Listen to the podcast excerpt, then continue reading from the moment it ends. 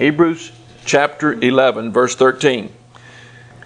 He says these, when he says these, he's referring to those he's already spoken of and from verse 1 through 12, which are Abel, Enoch, Noah, Abraham, Isaac, and Jacob. He said, These all died in faith.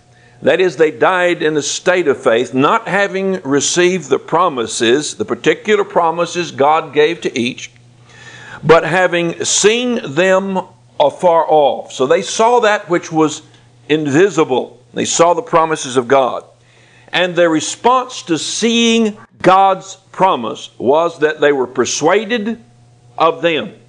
In other words, God's promise, notice this, produced a persuasion in them.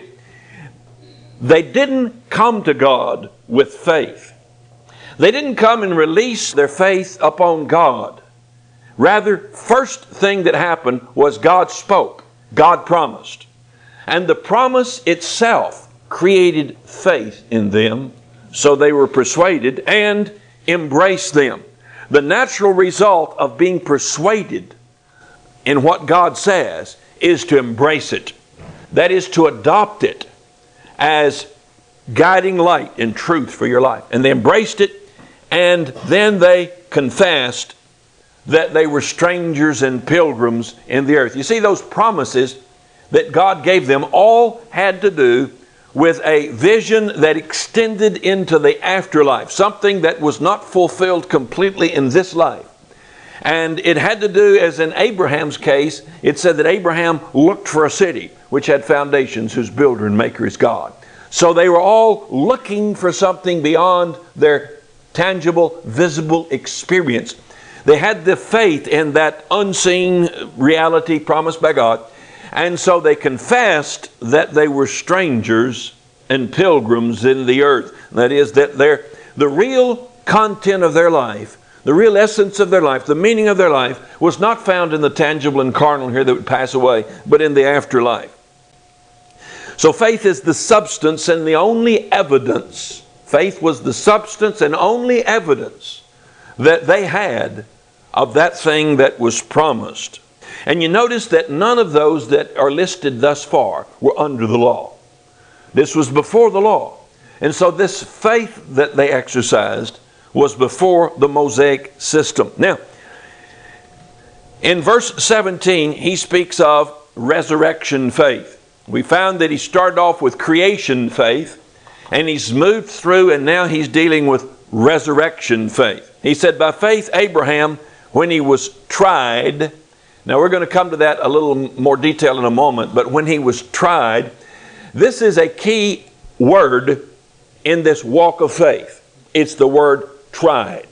You see, faith reaches its highest quality when it's tried.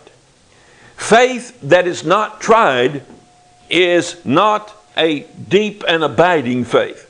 Faith to be all that God wants it to be has to have an alternative.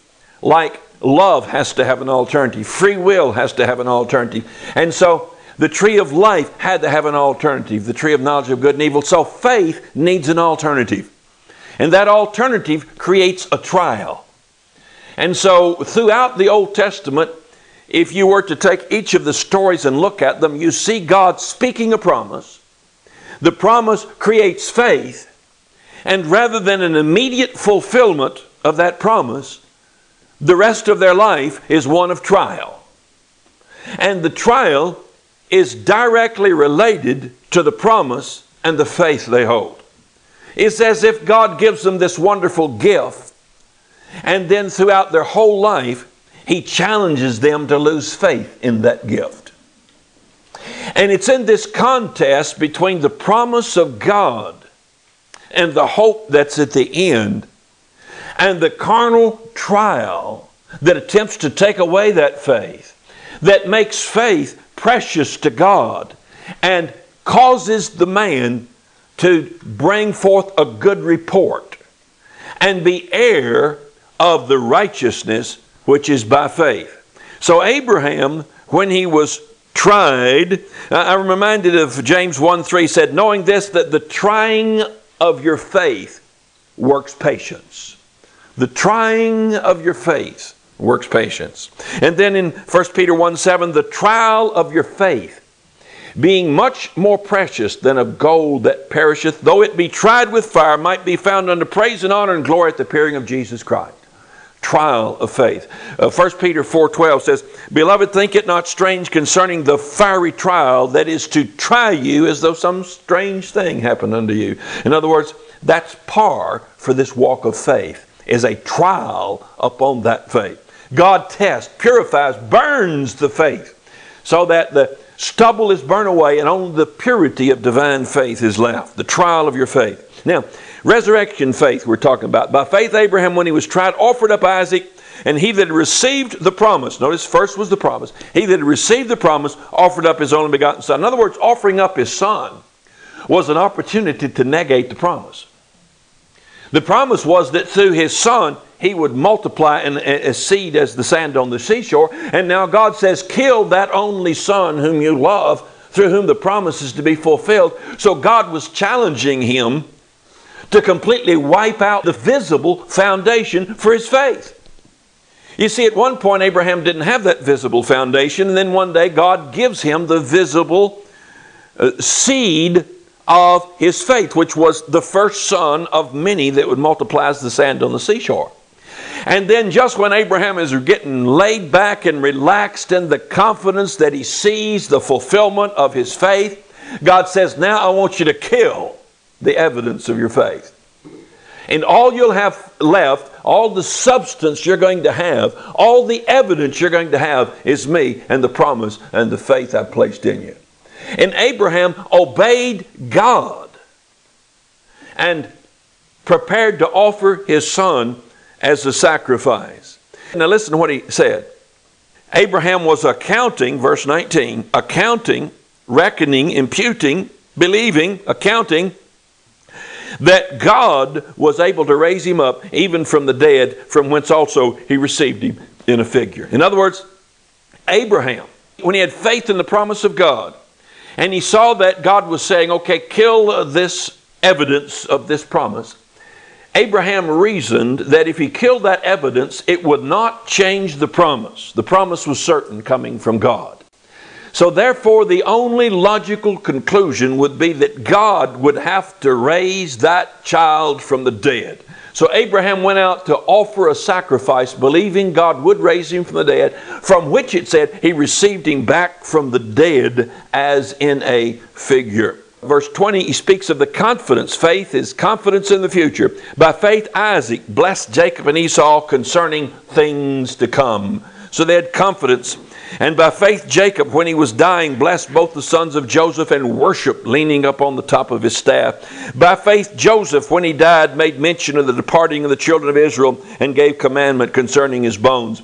Now, these descendants of Abraham all acted based on the faith that they had that had been passed down to them from the promise God gave to their father. In other words, God had promised their father of a city which had foundation, whose builder and maker was God. God had promised their father Abraham that their seed would be multiplied as the sand on the seashore, innumerable. So Abraham passed on that faith to Isaac, to Jacob, to Joseph, and each one of them blessed their sons, and that blessing had to do with the fulfillment of that promise. So in faith, the faith they received from their fathers, they blessed their sons, expecting these things to come about. And then Joseph, when he died in a strange land, having been promised that they were going to receive this promised land that Abraham walked through, having been removed from that and taken down to Egypt, and Joseph is dying, and they are well entrenched and embedded and living in the Egyptian culture, and yet he believes that ancient promise that God gave to Abraham a promise that had no visible fulfillment except a great number of Jews at that time, but not, not an extraordinary, not like the sand on the seashore. But he believed God that they were going to inherit that land that Abraham had walked through. That land that God said was his and his descendants. So when he died, he said, Be sure and take my bones and bury them back there when you go. In other words, that was a statement of faith, believing the promises of God. What was his evidence?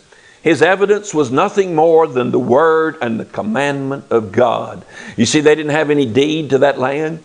For them to get up and go back and claim the land from its inhabitants was, uh, to us, we look back and we understand how it occurred, but to them it was a remote possibility apart from the Word of God. But they believed it. That's the nature of faith. Now, faith also delivers from fear of men. By faith, Moses, verse 23, by faith, Moses, when he was born, was hid three months of his parents because they saw that he was a proper child and they were not afraid of the king's commandments. In other words, Moses' parents disobeyed the government.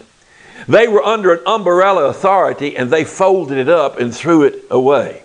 They got out from under their umbrella, which was a false and a corrupted government, and they said, We will not obey this ungodly, unrighteous rule to kill our children. And so they took their child, placed him in a basket, floated him in the river, and trusted him to God. It was an act of faith. They cast their little bread upon the waters. And so their bread came back as the potential Pharaoh of Egypt, a deliverer for God's people and it's a sanctifying faith. Listen to this. By faith, Moses, when he was come to years, refused to be called the son of Pharaoh's daughter. So, this faith that Moses had imparted to him with what little contact he had with his mother, who nursed him when he was young, he refused to be called the son of Pharaoh's daughter, choosing rather to suffer affliction with the people of God than enjoy the pleasures of sin for a season. So the faith Moses had was sanctifying, esteeming the reproach of Christ greater riches than the treasures in Egypt, for he had respect unto the recompense of the reward. By faith, listen, he forsook Egypt, again, not fearing the wrath of the king. And then here, he endured as seeing him who is invisible. You see the element of faith? Something was invisible. Something was promised. He believed that which he did not see. And the result was it sanctified him because he gave up the riches of Egypt. He gave up the fame and the power of being Pharaoh's daughter and possibly uh, an heir to the throne in Egypt. And he cast all of that off as if it were bearing the reproach of Christ, taking that upon him which the believers uh, there in the early church had the reproach of Christ for preaching the gospel and walking by faith. So he took that upon himself, not fearing the wrath of the king, and obeyed God and walked in righteousness and holiness. So faith is a sanctifying faith. And then faith in the blood, verse 28. Through faith, he kept the Passover and the sprinkling of blood, lest he that destroyed the firstborn should touch them. So Moses and his those who followed him had faith that the blood on the doorpost would deliver them from sin. What testimony did they have that they would be saved other than the word of God? And it caused them to act. Romans 3:25 says, "Whom God set forth to be a propitiation through faith in his blood." Now, faith in God's protection. Verse 29, "By faith they passed through the Red Sea as by dry land, which the Egyptians, uh, saying to do, were drowned." So they had faith that God would protect them in their walk, so much so that they walked down into the sea and were delivered. Now, if you think about the actual stories and go back and, and read them, where it speaks of these acts of faith and the deliverance that came, here it sounds like great and powerful and unmoving and unswaying people of faith. But if you go back and look, think about all the failures Abraham had in his walk of faith. Think about how he stumbled along and, and went into Hagar and tried to produce his own miracle. Think about the children of Israel standing there in faith wanting to kill Moses because he brought them out there to die. And think about the uncertainty that Moses had when he fell on his face and prayed to God and accused God and blamed God for getting him in this awful mess. And yet, when God looks at the overview of their life, God says, This is what they did by faith. Isn't God gracious? Isn't He good? I'm so glad He takes the overview and doesn't account on some of those nights of doubt some of those uh, moments of fear and frustration and complaint and doubting and even our makeshift religious efforts that have nothing to do with the walk of faith. But the end result is that they did step down into the sea. They were panic stricken, had nowhere else to go. God drove them into it. You know, die one way or die the other. And they fled down into the sea with those walls of water standing up on either side and made their way across, probably stumbling all over each other and screaming and crying and begging for mercy. And climbed out on the other side, again panic stricken, seeing the Egyptians come after him, again blaming Moses, and God drowns the enemy and saves them. And they said, Boy, I'm sure glad I had the faith for that, aren't you? And when we read the story, we see very little faith. But the end result was they got there on the other side. And that's the way our walk of faith is. It's not always so bold and daring. You know, you read these books about Andrew Murray and different ones and their acts and walks of faith, and you say, Well, I wish I had faith like that.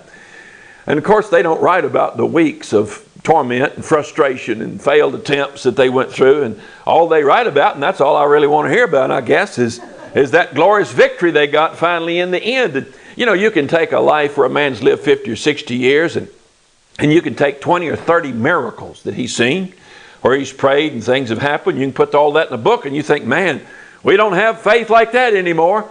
Well, as, as puny as my life has been, I could give you 30 miracles. It would sound absolutely astounding. Anything from uh, making it stop raining when I was preaching to, to, to healing, to casting out devils, uh, miracles of supernatural deliverance, and God speaking to me and telling me uh, words of knowledge and things that, I mean, just on and on. I could give you miracles that have occurred over a period of 45 years. And I probably don't have 45 miracles, but I'd have enough to go about the average every two years. But you cram all that together in one 60 or 80 or 120 page book, you got this miraculous reading, you know, that just makes everybody else feel small when they read it. And if I ever write one, I'm, I'm going to write it so everybody feels small when they read it, you know. That's the way, that's the way these writers are. So when we take and read this summation here of faith, it seems like a pretty supernatural bunch. But when we go back and read their stories, we get down into the dark caves of doubt with them, and, and we go through the weeks and the months and sometimes the years of frustration before the deliverance finally comes. Now he says, faith in God's protection, pass through the Red Sea, and then a battle faith. A battle faith. Do you have battle faith? He says, By faith the walls of Jericho fell down after they were compassed about seven days. By faith the harlot Rahab perished, not with them that believed not, when she had received the spies with peace. So Rahab was delivered uh, by faith. Now, if you went back and asked Rahab, Rahab, have you got faith in Jehovah God? She said, Now, which one's that? well, that's the God of these guys you let down and, and saved. Oh, oh yeah, they're God. Yeah, yeah, I'm, uh, yeah. I hope. Yeah, they're. Yeah, I'm this place is going to fall, it's going to perish. And I, she said, hang a cord out the window and you save me and my family. I sure hope it works. Well, Rahab, you, you got to believe with all your heart. If you have any doubt, what? They just said hang the cord out. Is anything about not doubting? I mean, she wasn't standing up there with some blissful faith with no doubts whatsoever, absolute confidence that, that she was believing with all her heart, soul, mind, and body. She just was desperate and hung that cord out, like they said, and was hoping that uh, they stuck with their word, and they did, and she was saved by faith. And then uh, verse 32, here's the Hall of Fame, he says, What shall I say more? For the time would fail me to tell of Gideon, and of Barak, and Samson, and Jephthah, and David, and Samuel, and of the prophets, who through faith, just got to kind of sum it up, who through faith subdued kingdoms they faced the enemy and overcame them, subdued kingdoms. Folks, that was with a sword. That was with a hoe. That was with a saw where they sawed them asunder. That was a plow where they plowed them. They subdued kingdoms, wrought righteousness, obtained promises, stopped the mouths of lions. Samson stopped the mouths of lions. Daniel stopped the mouths of lions. There was no great display of faith there. But uh, when we read the story, you see Daniel in the lion's den, not saying, okay, you can put me in this lion den, but I guarantee you I'll still be here tomorrow. There's no way God would let me these lions eat me because I've received the baptism of the Holy Ghost with evidence of speaking in tongues. And I'm speaking nothing but good here, nothing but good. Something good is going to happen to me. You know, he didn't have that kind of faith. I mean, he was trusting God, but he couldn't boldly he, he couldn't have taken up an offering on his faith, let's put it that way. And then he says, Stop the mouth of lions, quench the violence of fire, escape the edge of the sword. Out of weakness were made strong, wax valiant in fight, turn to flight the armies of the aliens. You say, boy, that's the kind of faith we need today. I mean, this is unfailing, unquenched faith that goes out and wins the victory. Where's that faith today? Women received their dead raised to life again. Amen. That's right. We don't want to go to doctors. And others were tortured, not accepting deliverance that they might obtain a better resurrection. Now, just go back and read these stories to see what the nature of faith was. See, faith is not a pass key to self indulging miracles. It's not some kind of resource you have that you release to make your life better and whole and escape troubles and difficulties. When we say have faith in God, most people focus on the faith and not God. That is, they try to create the faith first and then bring it to God. They try to feel the faith. They try to stir up the faith. They try to speak the faith and then come to God with it and present it to Him and expect Him to respond to that faith. That is about as far off as doubt. So faith is not separate from God. It's not something you bring to the relationship and release upon God. It's not like bringing money to a transaction. It's nonsense to speak of releasing your faith. See, faith does not exist apart from the presence and the promise of God. It's the promise of God that stirs the faith to begin with. You can't inflate faith like a balloon and then carry it around with you. Norman Vincent Peale speaks of the power of positive thinking. My wife gets this little guidepost magazine. It's sickening sweet to me. I, I once in a while I read an article, but I don't like them. This guidepost magazine speaks of, of faith that transcends the difficulties of life and, and elevates one and, into some place of, of peace and victory and repose. That's not Bible faith. That kind of faith a heathen or an atheist can have. An infidel can have that kind of faith. That's not the kind of faith that God speaks of. Now, faith is not a positive frame of mind that maintains a high morale. That's not, that's not faith. Faith may tremble, be lowly in demeanor, but one thing makes it divine faith it holds on to the promises of God. That's Bible faith. So, in preaching to you this sanctification by faith, I'm not asking you to have faith in the death, burial, and resurrection of Christ. I'm not asking you to have faith that God will help you overcome sin. The Bible says, Hebrews 12, 2, looking unto Jesus, the author and finisher of our faith. You see, what I'm expecting to happen is that the Word of God itself will create faith in you. And that faith He creates in you, you will embrace because it is there, it's all over you, it's around you, it's about you, you are persuaded.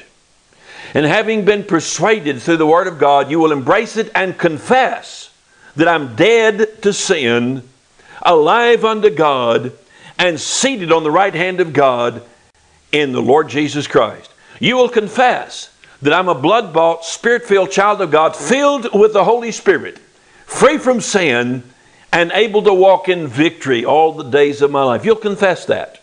Not because you have faith that it's so, but because God says that it's so, and you simply believe God. Not because you never doubt it. Not because you walk with an unbroken record of positive uh, conviction in this regard but simply because time and time again the Spirit of God brings you back to the words of God, which says, I am dead and my life is hid with Christ in God. You'll come back as Apostle Paul when you feel alive, when you act alive, when you don't appear to be free from sin, you'll come back to what the Apostle Paul said, and you will say, I am crucified with Christ. Nevertheless, I live, yet not I, but Christ liveth in me. And the life which I now live in the flesh, I live by the faith of the Son of God who loved me and gave himself for me. And in that very confession, the Spirit of God will run all over you, flood you, and the power to overcome sin that came forth at the resurrection will move through you and deliver you from the lust that's even present at the moment that you're believing the promises of God. Amen, amen, amen, amen.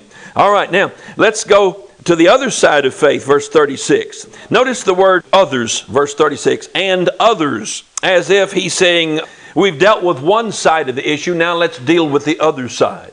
We dealt with this victorious crowd. Now there are others in this walk of faith than this group. There are others had trial of cruel mockings. Remember the word try, trials, testing, temptations we've talked about? Had trials of cruel mockings and scourgings. But, but, but, but, where's their faith? Did, didn't they have faith? Didn't faith deliver them? Yea, moreover of bonds and imprisonment. But but if they're in prison, didn't didn't Peter and John pray? Didn't didn't they pray for the apostles? Didn't they didn't they walk out of the jail? Didn't the angel shake the building, open the jail? Doesn't he do that every time? I mean, if you have faith, after all, you can't stay in prison when the communists lock you up, can you? I mean, all it takes is just faith, and if you really believe, then the jail would open up. You'd get to walk out, wouldn't you? uh, listen to this of imprisonments. They were stoned. That means they died. They were sawn asunder. That means they got a big saw and start sawed the bones all the way through, cast off the limbs one at a time, cast off the legs, and then before he died, sawed his head off. They were sawn asunder, were tempted. That means they locked them up in prison as communists have done, where you have devout Christians a bunch of men locked up in a prison cell, and then they bring some prostitutes in to tempt them. Say why? Because they know these Christians treasure their virtue above everything else. So they tempt them. In moments of weakness, they tempt them. They offer them food or escape if they will turn on the others. They tell them if they'll urinate on a cross or on a Bible that they will be free or not be beaten. They tempt them. They tempt them with all the cunning and suffering and pain and temptation the devil can conceive in 6,000 years of dark, diabolical history. They perfect it to an art. And the devil is released, and Christians are tempted as Christ was tempted, and it seems even more. They were tempted, they were slain with a sword. They wandered about in sheepskins because they didn't have anything better, and goat skins being destitute. That means they were without food, without a home, without a place to lay their head. They were destitute. But we've never seen the righteous begging bread, have we? What about faith? Won't faith give you a nice home in suburbia? Won't faith give you a way to pay your insurance and help you with your retirement? destitute, afflicted, tormented. Man, I thought I thought faith was was this thing that made life full of roses and took all the thorns out. Not Bible faith. Of whom the world was not worthy. My, that's God's response. God looks at those Christians dragging their torn feet, their cold, shivering bodies, their pneumonia laden children, across the rock, seeking a place to sleep for the night, scouring for a lizard or something to eat. The world rejoices that the Christians are fleeing, that their faith won't deliver them. And God looks down and says, The world is not worthy. They're too good for the world. Amen. Why? Because by faith they obtained a righteousness. By faith they obtained a good report from God. You say, but why doesn't God deliver them? He is. He's delivering them from carnality. He's delivering them from unbelief. He's delivering them from self efficiency. He's delivering them from self, from the devil, from the world. He's setting them free as nobody's ever been free in the universe except God Himself. He's making them free to choose God, to live in righteousness regardless of the choices that fall round about them. These guys in prison, I preach this gospel of sanctification to them, and it's so easy for them to believe it. I'm amazed when I hear them stand up and confess victory over sin because they're dead to sin and free, and sin has no power over them. These are guys that have queers sitting right beside them, queers in their rooms, queers in their shower rooms, have porno magazines strewn all over the place are tempted to take drugs to get out of the pain and the suffering, whose wives write them and tell them they just shacked up with somebody else, whose kids say, I don't want to see you again, whose mama hadn't been to see them in 15 years. And they rejoice and they say, For the first time in my life, I'm free. How do they do it? Well, the world is not worthy of some of these guys that are locked up. It's just not worthy. Church is not worthy of them. Amen. Of whom the world was not worthy, they wandered in deserts and in mountains and in dens and caves of the earth. You see, that's not the dark hours of the church when these things have occurred. That's when the light has shined the brightest. Now, am I going to go out and seek it? Absolutely not. I'm going to make sure there's gas in my propane tank when winter comes. I'm going to make sure my air conditioner's cleaned out so it'll stay keep my office cool. I'm going to make sure there's food in the cupboard and I'm going to plant a crop and, and I got a Geiger detector and a place to go if they drop bombs and I've got some Pepto Bismol and Advil in my cabinet at home. And if I get a bad infection, I'm going to take antibiotics. But I'm going to tell you what, when all that gets snatched away through no, through no sacrifice of mine willingly, and when sickness and disease or persecution comes upon me, then that same faith will deliver me as it did them. But I'm no fool to go out and create suffering and deprivation and tempt God by saying, My poor child is sick and about to die, but I'm just going to believe God will deliver him. What you'll do is bury your kid, most likely, as many have. Of whom the world was not worthy, they wandered in deserts and mountains and dens and caves of the earth, and these all having obtained, having obtained a good report. That's about the third time he said that in this chapter. Having obtained a good report. You see, that was God's object all along. Through faith, received not the promise. There it is again. That's the essence of faith. Received not the promise. They didn't. God having provided some better thing for us. Now, what's better than getting out of prison if you're locked up? What's better than getting fed if you're hungry? What's better than getting out of that cave if you're sick and tormented? What's better than ex- escaping the saw if they're fixing to saw a limb off? What's better than a miracle to deliver you so you can go back to America and testify and take up offerings? I mean, what is better than God's supernatural deliverance so you have a great testimony of your spirituality? What's better than that? What's better is dying in faith, having not received the promise, but having obtained a good report while you were tormented and tortured and chased and homeless and helpless. That's what's better having obtained some better thing for us. Faith is the substance of things hoped for. Faith is the evidence of things not seen. For by it the elders obtained a good report. That's the summary, the first two verses of the entire chapter. God having provided some better thing for us, that they without us should not be made perfect. In other words, none of us have been perfected yet. They are not perfected yet. We'll all be perfected at the same time.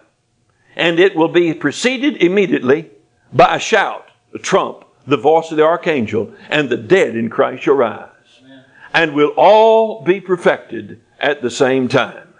No, God did not give us faith as a way of separating ourselves from the unbelieving Christians and demonstrating our boldness so that we would demonstrate the power and blessings of God and overcoming all the obstacles and rising up to wealth and fame and fortune and health and so forth in this life. No, God gave us faith. So when the testings come, we'll obtain a good report. Now, what we've been talking about so far here has just been the nature of faith. The nature of faith. Now, our subject is sanctification by faith. Our subject is how to stop sinning. And we've started this off by saying the way that you stop sinning is by understanding the nature of faith because faith is going to be the element in which we overcome sin. Now, faith is not a temporary crutch, it's the original soil in which man was planted when God created Adam. A man without faith in God is uprooted. God rooted Adam in an atmosphere of faith. A man without faith would be like a painting that lacked one of the primary colors. Man is made that faith should be essential to his nature. In fact, we hear from psychologists who say that faith is essential to mental health. People without faith are people of despair and despondency. See, there's a mystery in man. It's revealed in every religion, every philosophy. There is this longing and tendency to believe in something. It's expressed in every cult. It's expressed in heretical modern scientific cults. The very creative intellectual process that's human is one of faith. Whether it's science or inventions or planting a crop, man is not content to live by the tangible, the physical, and the seeing. You leave him alone, and he, his mind is going to wander to the unseen, and he will become a believer in something. Faith is to rise above the animal and the carnal and to exist on a plane higher than sheer flesh. Now, faith is the channel for that which is missing. It's not the reality. You see, Guidepost treats faith as the reality. And much of modern Christianity treats faith as that to which we aspire. As if faith were some kind of metaphysical science. As if faith, and some of them have so much as said that, that faith is a law unto itself. So that faith is a natural element in human nature that if we release it, then wonderful things happen. They're treating faith as a science with laws that govern it. This modern Christian teaching based on principles. That if you learn these principles and apply them, then you'll overcome fear, you'll overcome hate, you'll overcome anger, you'll overcome your bitterness, you will rise up above your carnality, you'll overcome your flesh, you will become disciplined. That if you apply these principles to your life in a conscious way, then the, the benefits of those principles will be realized in your experience. Folks, that's making Christianity into a science a metaphysical science, which is what psychology is. It is the study, the science of the human soul. And 99% of Christianity today has fallen back upon the science of psychology. They don't call it that, they call it Bible principles, but it's nothing more than the science of psychology. And it does not need the Holy Spirit. They talk about the Holy Spirit. It does not need Jesus. They talk about Jesus. All it needs is a person to consciously, deliberately, carefully, humbly apply these principles to his life. And he improves. Does it work? Yes, it works. But it will not get you closer to Christ. It will not glorify God. And it stands in the way of the gospel of Jesus Christ. It hinders the gospel from being realized in your experience. All right. We're talking about sanctification by faith, not by religion. We're not talking about you see, a lot of people teach that sanctification occurs when you dedicate yourself to God. I've heard many sermons say, present your body living sacrifice. They call on people to come down the aisle and surrender to God, dedicate their life to God. Folks, that is unchristian, has nothing to do with the gospel of Jesus Christ. God does not ask you to dedicate your carnal self to God. Some people think that you need to fight against sin, the devil, and the world. And so you, you get out there and you do battle with the flesh, with the devil, the world. No. Some say it's by separation. Separate yourself from the world. Walk in obedience. Some say it's by prayer. If you pray long enough, you pray hard enough, you pray sincerely enough, you'll overcome sin. No more than a Buddhist will, even if you're praying to Jesus Christ. Some say, well, it's meditation. If you meditate, everybody meditates. Nobody meditates more than a house painter because his job is brainless. And so all he's got to do, all, all he's got to do is keep moving in the same direction, either horizontally or vertically, you know. And once he gets going, it just, you know, dip, dip, wipe, dip, wipe. And he can think about anything then and meditate all day long. I know because I used to paint houses. And then some people say, well, it's scripture study. Study the Bible. Now, I can say this because I study the Bible more than ye all. And scripture study is not the way to overcome sin. Uh, some people say, well, it's dying to yourself. You got to die to yourself. Others say it's by baptism the Holy Ghost with evidence of speaking in tongues. I won't mention names, but uh, the history of that movement has testified that does not deliver from sin. Some say it's by Watchman Nee's normal Christian life approach that you're delivered from sin. I'm afraid not. Uh, there's, there's nothing but failure and pride been produced by that. And then some uh, people say, well, it's the Baptist way. You just sin and keep confessing it, keep short accounts, and God's forgiven you. And, and keep plugging in there and come to uh, church every Sunday, and I'll whip on you for sinning, and maybe you'll go back and do better this week. And, and that does not deliver from sin either. Sanctification is by faith, the same faith that saves, and it is by faith alone, with no works on man's part. Listen to this. It's not what you do for God that sanctifies you. Now, most of you agree with that, but how about this? It's not what God does through you that sanctifies you. And so people spend this time being very intense about trying to get this uh, consciousness of the, of the presence of God and, and die to their own self will and, and self motivation so that somehow God can rise to the surface and become dominant in their mind, will, and emotions. Folks, it never works. It just never has worked. And then, what is sanctification by faith? It's not what God does through you, it's what God did to you 2,000 years ago. It's not what's happening here and now. It's not what God can do in you now that sanctifies you. It's what He's already done to you 2,000 years ago. If faith, if faith for sanctification were in an ongoing process, none of us would ever pull it off. We couldn't keep the process going. If faith were in my abiding, as some people say, John 15, in Christ, this constant sense of abiding, eh, that if I could abide moment by moment, then I would be sanctified. You need to go sit with a Buddhist a while. That's how you learn to get in that transcendental mental state. If it were abiding, I couldn't be sanctified. I couldn't be delivered from sin. But, folks, Sanctification is based on what Jesus Christ did to you. You say, What did He do to me? Fill me with the Spirit? No. He killed you, put you to death, buried you, raised you again, ascended, and set you on the right hand of God. That's what He did to you.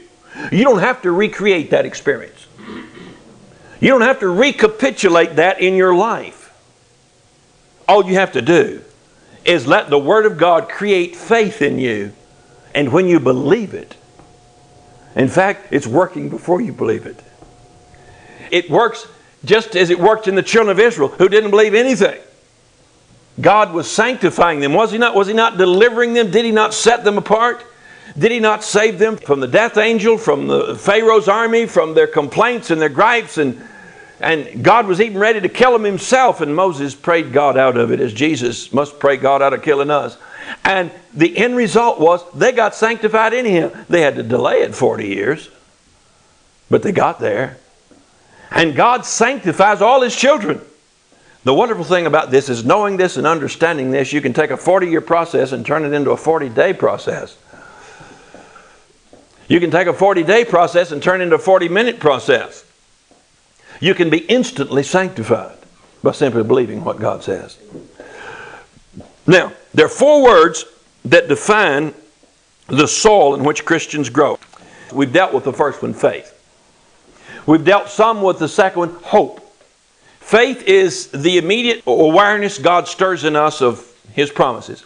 Hope is the object of faith that we anticipate. As with Abraham, the hope was a multiplied seed, a city which had foundation. So our hope is the hope of a glorified body, the hope of deliverance from sin, the hope of being in God's presence, and the hope of being made righteous. And then the next word was tried. We dealt with that a little bit. Tried. That God tests and tries our, our faith. And then the last word is patience. We've come across that word, we haven't emphasized it much. All four of these words give us a complete picture of this attitude of faith that we must have in the matter of sanctification. All right? Let's look at them quickly. Now, what is patience? You've heard of the patience of Job. Now, how would you define patience? Let me say this patience is not the personality trait of non aggression or non irritability. That's not patience. Bible patience has nothing to do with that sweet mood and temperament we ought to have. And it's very pleasant when someone has it. And it's a wonderful state of mind, but that's not Bible patience. Just look up the word and read it. That's just something that people who don't have anything else to do pursue. It sure makes marriage better if you're patient, but it's not one of the virtues of the Spirit as defined today. So, James 5 7 through 11 tells us what patience is. Listen to this James 5 7. By the way, if you look it up in a concordance, it becomes very clear. We can't look at all of them, but be patient, therefore, brethren, unto the coming of the Lord. Now, how do you be patient unto the coming Lord? What he's saying is, don't quit the faith. Don't give up your hope. Don't fail to believe God. Be patient unto the coming Lord. Behold, the husband waiteth for the precious fruit of the earth and hath long patience for it. He's talking about us waiting for the precious fruit of deliverance from sin until he receive the early and latter rain. Be ye also patient. There it is again, verse 8. Establish your hearts, for the coming of the Lord draweth nigh. You see, our patience is in regard to enduring until the Lord comes back. Take, my brethren, the prophets who've spoken in the name of the Lord for an example of suffering, affliction, and of patience. Behold, we count them happy which endure, endure in this world until the Lord comes. You have heard of the patience of Job, there it is, and have seen the end of the Lord, that the Lord is very pitiful and of tender mercies. What's he saying? He's saying, hang in there, folks. Believe God. Don't give up the hope that you have because God is patient. He's pitiful. He's got tender mercies. He'll bear with you. He won't cast you off because you have a faltering faith. So be patient unto the coming Lord. That's what Bible patience is. So Jesus said to the church in Ephesus in Revelation 2 3, Thou hast borne, hast patience for my name's sake, has labored, and has not fainted. So he, he's not suddenly in the midst of this talking about this, singling out this one little temperament virtue. You've been patient. He's talking about the coming of the Lord. Romans 8 24 and 25 says, For we are saved by hope, but hope that is seen is not hope. For what a man seeth, what doth he yet hope for? You remember reading that passage? But if we hope for that we see not, listen, if we hope for that we see not, what am I hoping for beside heaven? I'm hoping for deliverance from sin. I'm hoping for victory over sin. If we hope for that we see not, then do we with patience wait for it. What you need, saint, you need patience to believe God concerning your deliverance from sin and to continue to believe God and don't be turned aside by failure or by flesh or by lies or by false doctrine or by the devil or by temptation. You need patience because God is going to work this thing out in you. Romans 15, verse 4 and 5 For whatsoever things were written afore were written for our learning, that's what we just read in Hebrews that we through patience and comfort of Scripture might have hope. You see how these are all tied together. These words, you see these words tied together patience, trials, faith, hope. That we through patience and comfort of the Scriptures, that's because we're reading what the old saints did, what happened in old times. Through, through the comfort of Scripture and patience, we have hope. And the God of patience and consolation grant you to be like minded one toward another. I'm so glad that He is known as the God of patience. He is ready to give patience. That's something He provides. God of patience. Take the word try. Psalm 11, 4 says, The Lord is in holy temple, the Lord's throne is in heaven, his eyes behold, his eyelids try, his eyelids try the children of men. The Lord trieth the righteous. Now that means he he tempts the righteous. He brings tribulation to the righteous. He sets difficulties and obstacles before the righteous. But the wicked in him that loveth violence, his soul hateth. God doesn't even mess with the wicked. But he tries the Christians. Upon the wicked he shall rain snares, fire, brimstone, the tempest. Now James 1 3 again says, Knowing this, that the, listen to it, trying of your faith worketh patience. That is trying, there's the word trying, of your faith worketh patience. Now, God gave me initial faith, and He didn't try it. It would just kind of peter out. But when God tries my faith, I've either got to give it up or increase it. It's not my doing. God increases my faith by delivering me when He's tried it. Now, what God did to Abraham had the potential of destroying him then and there. Didn't it? When he said, You kill your only son, he could have said no. He could have run off. But instead, he responded to the trial correctly, and it resulted in an increase of his faith, and was meaningful in his son's life ever after, so that he passed on that faith in his son. Why do you think his son believed him? I mean, why would his son believe God spoke to me before you were born? But when his son saw the ram in the thicket, he said, God provides. God provides.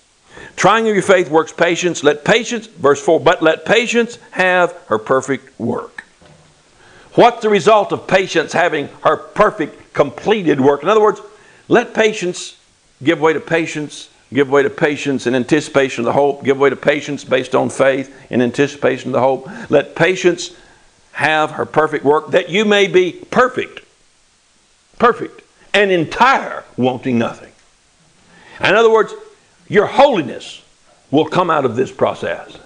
Your complete deliverance will come out of this faith, hope process. And then verse 12 of James 1 says, Blessed is the man that endureth temptation, for when he is tried. That means that the temptation is a deliberate, premeditated trial that God has sent. Why do you think he said in, to the disciples, Pray this way, deliver us from temptation? Why would you pray that? Because God does not always deliver you. He said to Peter, Peter, Satan has desired to have you that he might sift you like wheat. Now, Peter could turn around and said, Lord, you told him to get lost, didn't you? He said, No, I told him he could have you. but I'm going to pray for you that your faith won't fail Amen. while you're being tried. So the devil goes to God and says, I'd like to have Mike Pearl. And I say, Oh, God, please tell him no. You know, I'm, I'm yours, right? And he says, No, I said he could mess with you for a few days. But the end result of this be your faith will be better in the end, and you'll get a good report out of this. And I say, Well, Lord, you're going to have to make me patient so I can stay in there and hang in there. He said, That's all taken care of. I'm the God of patience. Amen? Amen. That's good. When he's tried, he shall receive a crown of life which the Lord has promised to them that love him. Now, here, here's all these words together in a couple, three, four, five, six passages. As I look through it. Uh, all together, faith, hope, tried, and patience. Hebrews 11, 1 through 50. Now, faith is the substance of things hoped for. There's your faith and hope. In verse 17 in Hebrews 11, by faith Abraham, when he was tried, offered up Isaac. Then Hebrews 6 spoke of it. Listen to Hebrews 6 11. We desire that every one of you do show the same diligence to the full assurance of hope unto the end. Hope takes you to the end. Verse 12. Be not slothful, but followers of them, listen to this, who through faith and patience inherit the promises. See those two words together? Those who through faith and patience Patience is that ongoing faith, that delivering faith, that faith that keeps and doesn't quit. Inherit the promises. In verse 14, blessing I'll bless thee, multiplying I'll multiply thee. And so after he had patiently endured, Abraham, he received the promises. Patiently endured. God was creating patience in Abraham. And then verse 18, by two immutable things in which it was impossible for God to lie, we might have strong consolation who fled for refuge to lay hold upon the hope set before us, which hope we have as an anchor of the soul, both sure and steadfast. So we flee to lay hold upon the refuge, knowing it's steadfast. Now, Romans 15, 4 and 3 says, And the God of patience and comfort, Romans 15, 13, the God of hope fill you with all joy and peace in believing. The God of hope fill you with all joy and peace in believing. Then in 1 Peter 1, 3 through 10, Blessed be the God and Father of the Lord Jesus Christ, which according to his abundant mercy hath begotten us again unto a lively hope. You see, we are been resurrected, begotten again. We've been brought back from the dead and placed in a lively hope. That means a hope that's living and active and moving and generating. It's a lively hope, not a dead hope, not an ineffectual hope. It's a hope that affects its own end as we hold it. 1 Peter 1 5, who are kept by the power of God through faith. And he says, verse 6, if need be, you're in heaviness through manifold temptations, that the trial of your faith, being much more precious than of gold that perisheth, though it be tried with fire, might be found to praise and honor at the appearing of Jesus Christ. So God says, when your faith is tried, to me it's more precious than gold. It's a precious thing when I try your faith because it delivers you. And he says, verse 8, Whom having not seen ye love, and though now you see him not, yet believing, ye rejoice with joy unspeakable and full of glory. Do you remember when he said to Thomas, Thomas, blessed are you because you've seen and believed, but blessed are those who have not seen and yet have believed. Now, why would one be more blessed for having not seen and believed? Because the thing that was worked in Thomas's soul, remember Thomas was a doubter?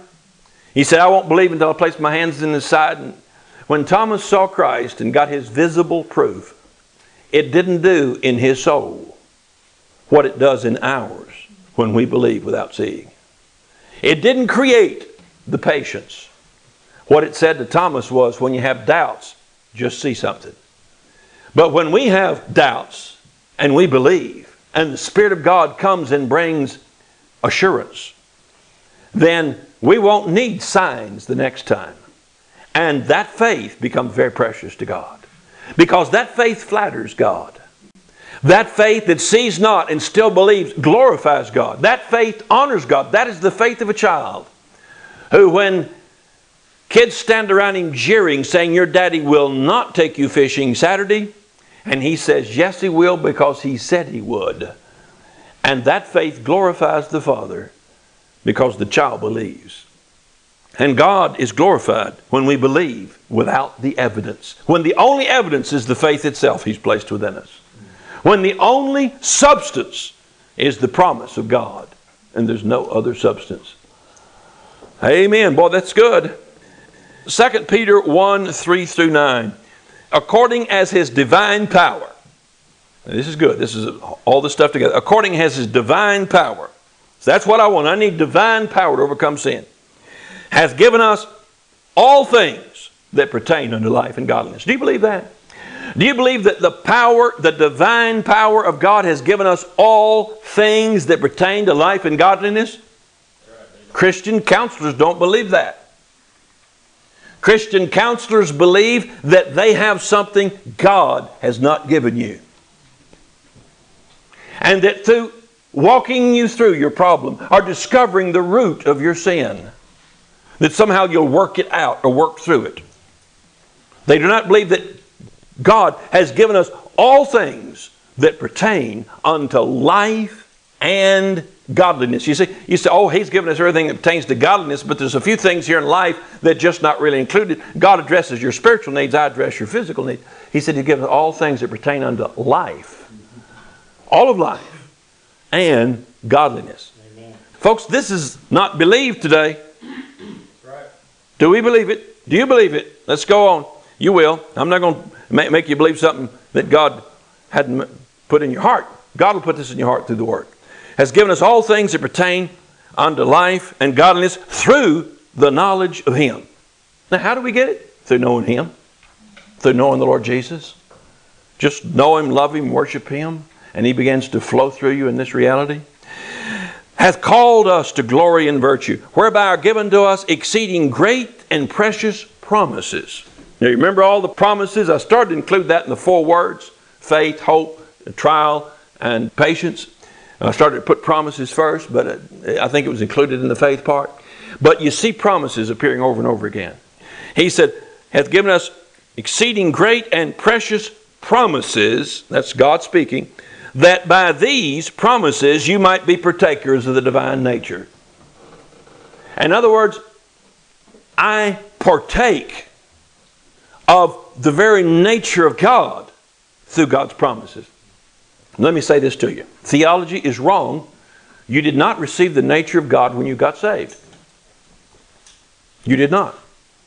You're still a human being.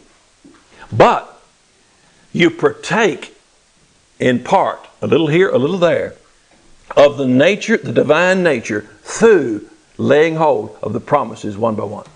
For instance, in the divine nature, Jesus was not impatient, as modern man speaks of patience. He didn't have a temperament that was hasty and curt, as we do. So we need that. And that comes about as we lay hold of the promises of God that we are dead to sin, alive unto God, and free and God changes the expression of our temperament. God changes the manifestation. Because why? Because the old man is dead and the nature of God flows through us by the Holy Spirit. Not something we make to happen, something that comes naturally without religion, without law, without effort.